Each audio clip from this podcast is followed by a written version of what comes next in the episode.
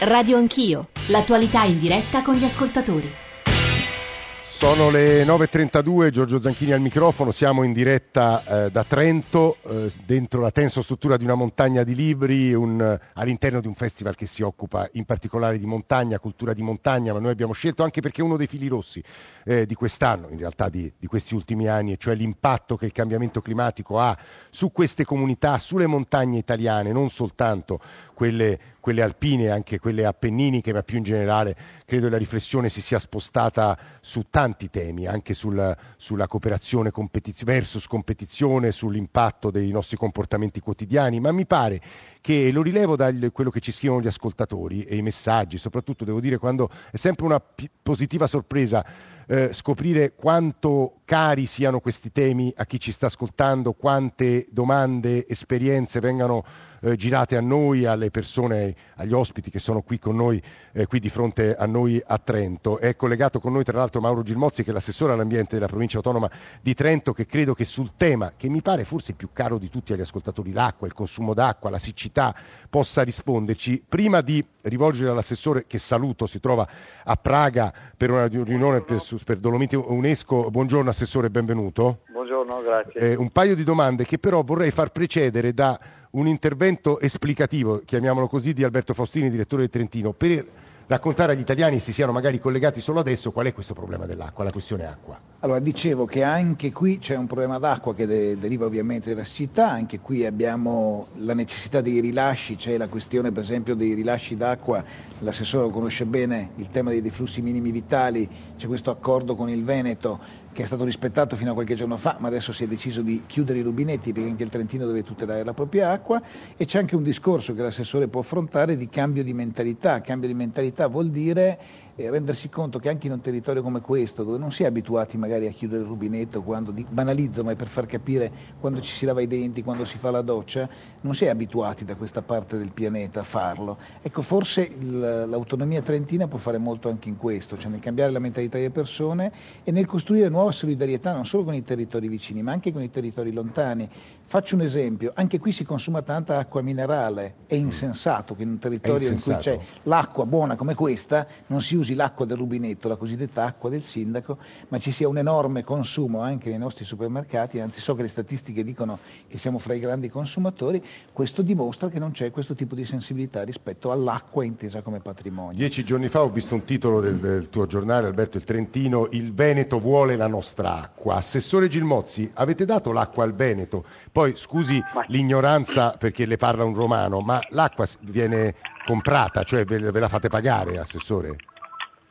Ma no, guardi, allora innanzitutto c'è da dire che sia noi che la provincia di Bolzano abbiamo dato l'acqua fin tanto che ciò è stato necessario, insomma, nel senso che abbiamo garantito una portata che arrivasse eh, tra gli 80 e i 100 metri cubi al secondo all'altezza eh, di Trento, quindi dell'Alge di Trento e questa è stata garantita finché le condizioni climatiche non hanno fatto sì eh, che la stessa portata venisse garantita naturalmente, insomma, quindi noi una mano al Veneto l'abbiamo data, soprattutto perché si trattava di questioni legate agli acquedotti, alle falde, quindi alla sicurezza dei cittadini.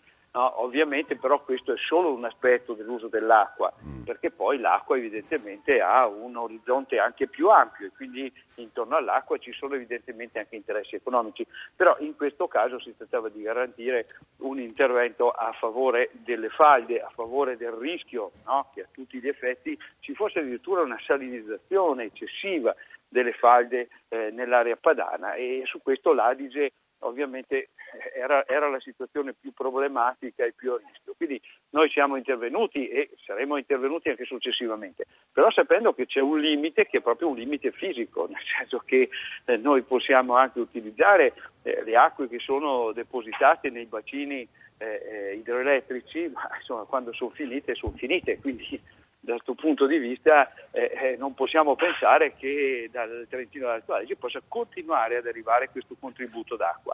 Allora ecco che è importante anche a livello nazionale ragionare proprio sui grandi temi, mitigazione, adattamento, uso responsabile dell'acqua. No? E quello diceva Faustini, dire... il cambio di mentalità. Quello diceva Faustini. Innanzitutto un cambio di mentalità perché è una cosa che deve riguardare un po' tutti noi, ma poi non solo cambio di mentalità, voglio dire usare l'acqua fluente nell'agricoltura è un problema che va affrontato, insomma noi in Trentino il 95-97% de, de, degli impianti irrigui de, dell'agricoltura sono a goccia, quindi vuol dire che viene dato quello che serve e neanche una goccia in più altrove ci sono ancora eh, semplicemente la, la, la, la, canna attaccata che continua a rilasciare acqua, si dice ad acqua fluente, questo è uno spreco che insomma andrebbe evidentemente evitato, vanno fatti gli investimenti in questa direzione.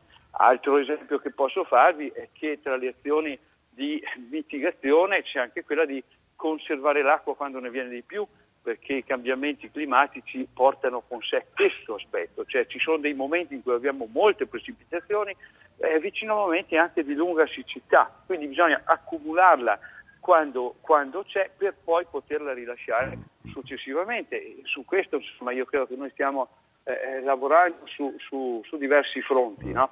Eh, quindi molto importante ecco, eh, fare dei ragionamenti anche strutturali a questo io credo che dovrebbe dare una mano anche, ah, anche perché Assessore Gilmozzi nel ringraziarla è l'assessore all'ambiente della provincia autonoma di Trento, devo dire che Lombroso all'inizio eh, meteorologo ci ha dato dei dati in generale sulle conseguenze della carenza d'acqua abbastanza impressionanti. Io prima di andare eh, da Marcella Morandini che è la direttrice della Fondazione Dolomiti volevo girarvi magari mm. a Lombroso un po' dei messaggi all'Anzinger, i trentini, ah, vabbè, Molti vi accusano di consumare moltissima acqua per la neve artificiale, ora io non so se sia un dato vero, magari su questo qualcosa... È legato anche, eh. come abbiamo detto, alla raccolta, eh. no? ci sono i bacini dove si raccoglie l'acqua, ovvio che non sempre si riesce a raccogliere acqua sufficiente per poi produrre la neve a seconda delle stagioni. Eh, rivediamo tutto in termini di bilancio energetico, esempio ci scrive Bruno, i pannelli solari generano energia dalla luce, ottimo, però nel ciclo di vita del pannello va messa tutta l'energia spesa per la produzione, tutta spesa con energie fossili, nei paesi particolarmente inquinati, altro esempio, è vero che gli alberi assorbono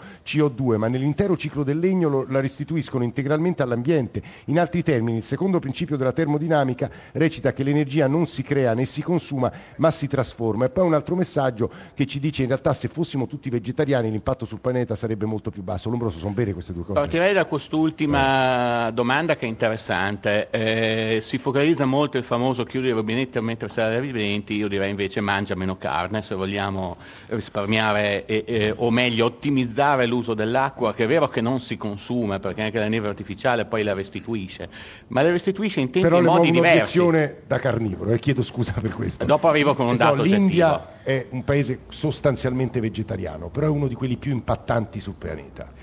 Infatti, eh, non illudiamoci che sia sufficiente diventare tutti vegetariani, non è necessario, può essere importante per ragioni etiche, eccetera, ma il problema principale è nell'uso dei combustibili fossili eh, riguardo i cambiamenti climatici.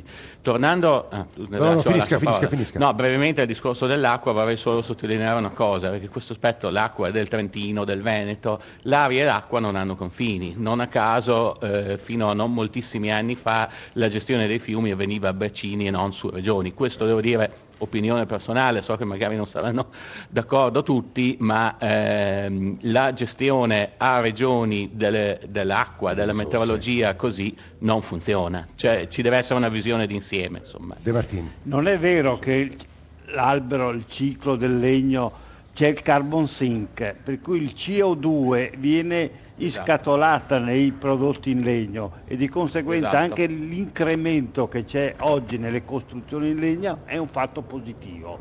Prendete, guardo Lanzinger e poi vado dalla Morandini, con beneficio inventario le domande vi faccio io che denunciano anche la mia scarsa competenza, qualcuno di qualche ascoltatore magari può risultare ingenuo, Tommaso da Bassano del Grappa si domanda se dobbiamo costruire nuove dighe, Lanzinger. I, i, temi sono complessi. Eh, costruire nuove dighe vuol dire anche alterare situazioni paesistiche di, di ambiente. E mh, già il nostro territorio paga un dazio consistente per questi accumuli generati, eh, costruiti negli anni, fine anni 50, anni 60, eh, essenzialmente per, eh, motiva- per produzione di energia idroelettrica. Comunque sicuramente andranno trovate attraverso anche meccanismi di, di microgenerazione di luoghi di, eh, di accumulo e di conservazione di risorse idriche in un contesto comunque di forte attenzione alla dimensione della funzionalità ecosistemica, della dimensione dell'uso dei territori, eccetera. Quindi sono tutti aspetti che dovranno entrare a far parte di nuovi modi di guardare alla costruzione sostenibile di, di infrastrutture, perché stiamo parlando di infrastrutture significative del nostro territorio. Ah. E vi dicevo, Marcella Morandini, direttrice, Fondazione Dolomiti, scusi per la lunga attesa, buongiorno e benvenuta. Buongiorno a tutti. Durante eh, la nostra diretta qui da Trento, a un certo punto il presidente De Martin eh, ha detto una cosa che immagino le persone che frequentano la montagna sappiano benissimo, ma che sono cadute, ora anche qui, perdonatemi il lessico impreciso, delle guglie dolomitiche, giusto esatto, De Martin? Esatto, esatto. Eh, Nelle Cinque Torri vicino a Cortina una, eh, proprio una caratteristica, un pezzo di Dolomiti dove c'era palestra di arrampicata è caduta nelle Dolomiti di Sesto ultimamente, negli ultimi due anni, significative cadute. Mm, Morandini, le chiederei eh, se ci sono delle ragioni che noi siamo riusciti a, dare per queste cadute e che cosa si sta facendo, come state lavorando, perché poi l'arco dolomitico, e mi corregga Lombroso se sbaglio, è uno di quelli che superano i confini, per cui in realtà riguarda appunto più regioni, più paesi. Eh, Morandini. È un patrimonio assolutamente dell'umanità. Eh, insomma, ecco. eh, Marcella Morandini. Eh, esatto, esatto. Le Dolomiti sono patrimonio, come sapete, dell'umanità, dal 2009 sono state iscritte come un bene seriale molto esteso che è condiviso da cinque province diverse e due regioni, non solo la provincia autonoma di Trento, anche la provincia autonoma di Bolzano, la provincia di Belluno e le province di Udine e Pordenone nella regione del Friuli Venezia Giulia. Quindi un territorio molto complesso un sito molto complesso, molto esteso, sono quasi eh, 200.000 ettari riconosciuti appunto come, come bene UNESCO. Ed è chiaro che poi i processi eh, che ricordavate prima si insinuano eh, all'interno della storia della Terra, quindi dobbiamo sempre ricordarci che tutto è in divenire, che noi appunto, come ricordavate prima, siamo ospiti momentanei probabilmente di questo, di questo pianeta con una storia ben più lunga e anche le Dolomiti sono nate dall'acqua, lo sappiamo, sono atolli fossili, 220 milioni di anni fa più o meno questo paesaggio che adesso incanta ed è patrimonio dell'umanità era completamente diverso. C'erano atolli un po' simili a quelli che vediamo oggi ai tropici e sono montagne costruite dalla vita, questi microorganismi che hanno costruito le, le, le pareti che adesso svettano fino a oltre 3.000 metri sono nate dall'acqua, è tutto in divenire, quindi come sono cresciute? Dal basso, un po' alla volta il loro destino sarà inevitabilmente quello di, di crollare. Ed è chiaro che poi questi processi che avvengono naturalmente perché fanno parte appunto della storia del pianeta possono essere accelerati dai cambiamenti climatici in atto alla, diciamo, alla, fase di disgregazione che anche il venir meno del permafrost, quindi la funzione di collante del ghiaccio perenne eh. nelle rocce può accelerare. Questo è più evidente nell'arco alpino eh, occidentale, anche in virtù della maggiore altitudine eh, della, della catena alpina in quella zona, ma si verifica certamente anche nelle Dolomiti. Chiaramente poi cosa si fa? Eh, si, può monitorare, si può monitorare diciamo, situazioni di rischio, quello, questo lo fanno chiaramente gli enti territoriali eh, che hanno la responsabilità della gestione del, del, territorio e un po' si può appunto prevenire e poi sono comunque fenomeni che ci sono sempre stati e che fanno parte appunto della storia mh, del nostro pianeta.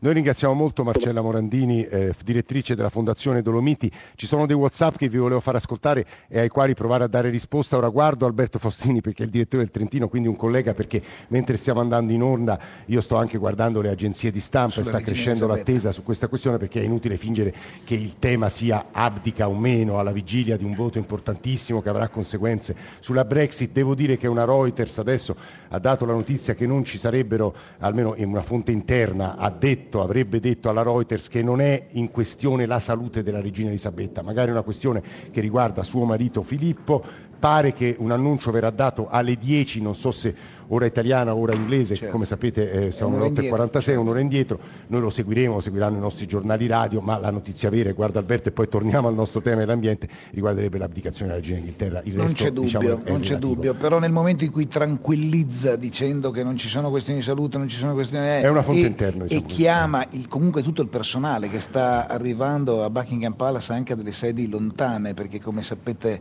il regno ha più castelli, cioè, se si viene convocato tutto il personale a palazzo qualche cosa di importante è successo. Allora che sia il principe lo ricordo a 96 anni, perché a 96 anni non è neanche autorizzato a stare poco bene, ad esempio, potrebbe parlare di questo. Non penso, stando bene la regina, che possa abdicare oggi, ben sapendo come questo muterebbe il clima politico in, nel vigina, Regno Unito. Però tutto può essere. Sì, ora tanto aspetteremo e tra poco dovremo avere delle notizie più chiare. Vi dicevo dei WhatsApp con i quali potremmo concludere dando la parola ai nostri ospiti qui a Trento che riproveranno a rispondere a quello che i nostri ascoltatori ci suggeriscono o invitano a riflettere o a rispondere. Insomma, ecco i WhatsApp. Buongiorno, mi chiamo Raffaella, ho un'azienda agricola in provincia di Taranto.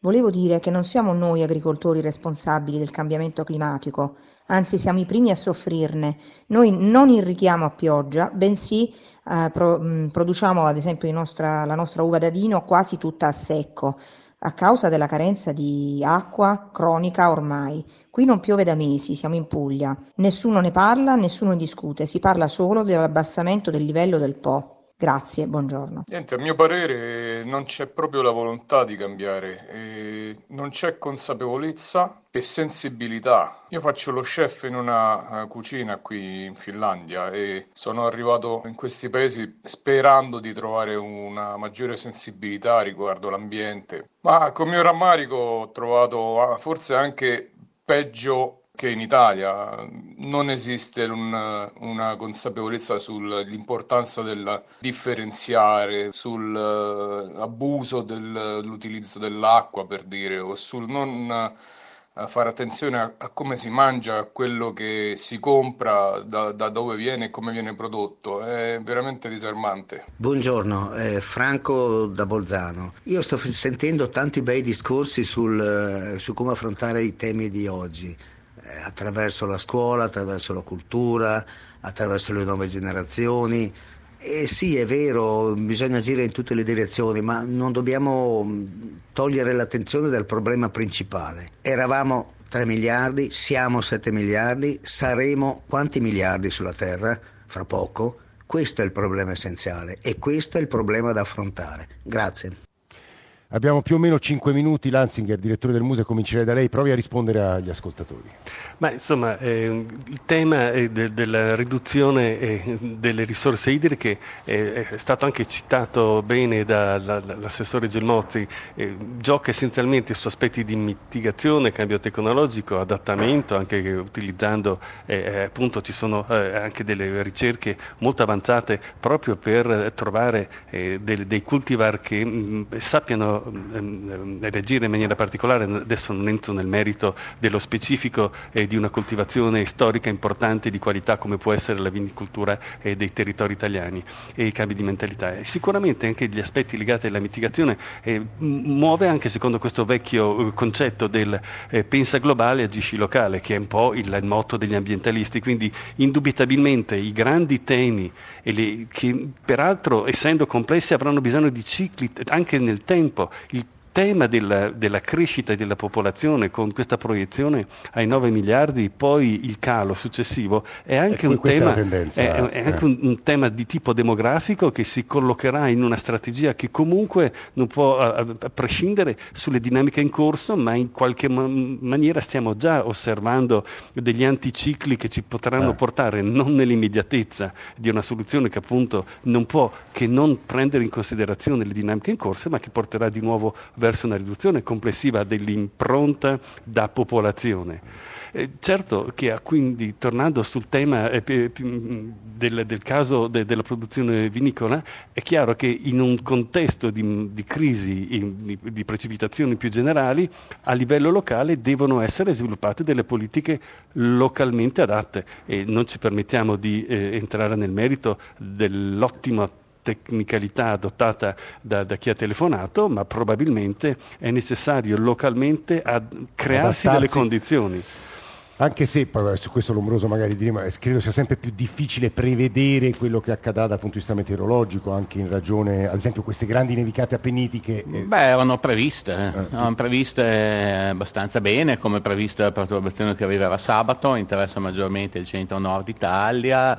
Le previsioni del tempo possono essere anche uno strumento eh, per la eh, mitigazione, soprattutto l'adattamento ai cambiamenti climatici. Meglio ancora la parola nuova è la resilienza, che riguarda la società, che riguarda l'agricoltura. Che risponderebbe agli agricoltori l'agricoltura? Volevo dare Raffaella, proprio eh. questa risposta. Eh, diciamo che nei cambiamenti climatici sono vari settori che hanno che causano l'aumento dei gas serra. Vorrei che passasse questo concetto che eh, nessuno è colpevole, tutti siamo vittime, gli agricoltori per primi, ma tutti siamo responsabili di agire. De Martini. Io credo che il eh, Trento Film Festival, che è la 65esima edizione, rimanga una piattaforma splendida per affrontare anche queste tematiche. Eh, Alberto Fostini. Allora, parto da Garcia Marquez, il classico eh. titolo è Cronaca di una morte eh. annunciata, se è così annunciata evitiamola. Il eh. meloncino era una bella metafora perché il meloncino si mangia, anche gustoso, no? non è solo rotondo, bisogna rendersi conto che bisogna mangiarlo con un po' di attenzione. È interessante quello che ha detto la persona che lavora nei campi del sud, eh, perché è un'ascoltatrice che giustamente ci ricorda tra l'altro come riusciamo a produrre anche in assenza d'acqua, quale sia la qualità proprio dei prodotti italiani eh, costruiti, mi viene da dire tra virgolette, anche in assenza d'acqua. Questa è una cosa molto importante.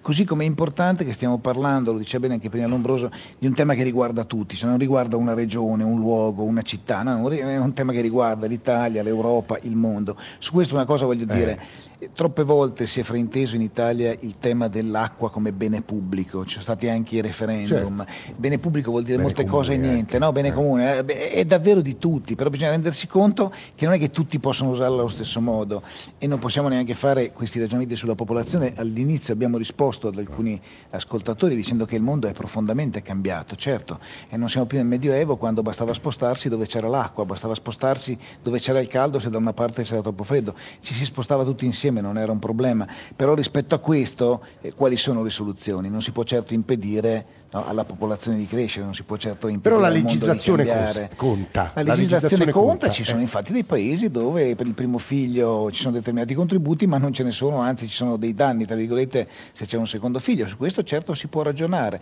e torniamo al, al valore della cultura. Per esempio quello che emerge anche oggi è che forse noi, e lo dico anche a te Giorgio, possiamo fare di più, nel senso che l'informazione spesso è presa dall'urgenza del momento, l'acqua non si considera un'urgenza del momento se non quando, come adesso, manca o quando ce n'è troppa perché ci sono le alluvioni. Non la viviamo mai come una questione quotidiana, ma solo come una questione d'emergenza. Quando una cosa succede tutti i giorni non è un'emergenza, è un problema strutturale. C'è un ascoltatore poco fa, e questo veramente per chiudere a te e a Lombroso, che pone seccamente questa domanda, ma il mercato si sposa con l'ecologia? Lo dico anche perché Obama ha detto guardate fra un po' Trump si accorgerà che in realtà si sposa e come. La risposta sì, ma non è solo la questione dello sviluppo sostenibile di cui parlava anche prima il direttore Lanzinger. L'ecologia è anche un business, di conseguenza oggi come oggi si può investire moltissimo in ecologia. Poi bisogna rendersi conto di quale sia realmente ecologia e di quale invece sia ammantata di ecologia perché c'è anche un'impresa De Martini, che fa rapidissimo. Soldi. Se non si combinano perdono tutti e due. Lombroso per chiudere. In, Con qualche esempio magari. In realtà è il mercato che si deve adattare all'ambiente, perché comunque l'economia è un sottoinsieme dell'ambiente, quindi alla fine al di là della convenienza o meno economica, la Banca Mondiale, ricordiamo, Banca Mondiale dice che il limite stabilito dalla conferenza di Parigi di limitare il riscaldamento entro 2 gradi è fondamentale perché oltre il riscaldamento globale sarebbe incompatibile con la civiltà globale interconnessa, un modo soft per dire che sostanzialmente che andremmo che non ci sarebbe a proposito di popolazione, i romani a Roma c'erano 1.700.000 abitanti nel 400 d.C., 70.000 nel 500 100%, quindi non è vero che possiamo crescere sempre, ci sono proprio dei limiti. Insomma. Tra l'altro credo che quello che è successo in questi ultimi anni sulle rinnovabili ci insegni che, che è un mercato che può essere eh, sussidiato, forse il verbo è sbagliato, ma insomma che ha prodotto nuove aziende, nuovo, nuovo Sviluppo. È un nuovo business, è una nuova possibilità e opportunità che dovrebbe andare pari passo. È tema non è molto popolare parlare di tasse, però per esempio una soluzione potrebbe essere una carbon tax globale sulla CO2, cioè dare un prezzo alle Eh, questo è un altro emissioni. tema quindi- gigantesco. Io ringrazio tutti voi moltissimo, eh, Trento per averci ospitato. Domani resteremo qui e torneremo a parlare di strettissima attualità, magari di quello che accadrà dopo che uscirà un comunicato stampa su questa riunione con Alberto Faustini. Discutevamo molto di questo. La BBC, peraltro, non ce l'ha quasi neppure nella home page e tende a avere un atteggiamento che di arriva grande dal Daily Mail, no? per cui insomma, Esatto, su queste cose qui gli Eh, però adesso anglosassoni sentiremo sono colleghi del GR delle 10 ai quali stiamo per dare la linea, poi c'è Radio 1 Music Club, la Radio Ne Parla, quindi John Vignola e Ilaria Sotis, qui a Trento. Luca Cardini e Stefano Sottovia in console ci hanno permesso di andare in onda a Roma Carlo Silveri, Claudio Magnaterra, eh, Stefano Capogna e Max Gambino, qui a Trento della redazione di Radio Anch'io ci sono Nicola Amadori, eh, Alberto Agnello, Alessandro Bonicatti, a Roma Alessandro Forlani e Valentina Galli e Cristian Manfredi in regia. Eh, allora noi vi ringraziamo molto per l'ascolto. Vi dicevo, restiamo qui a Trento occupandoci domani di un tema di strettissima attualità. Vi ringraziamo molto per l'ascolto e ci risentiamo domattina più o meno verso le otto e mezza.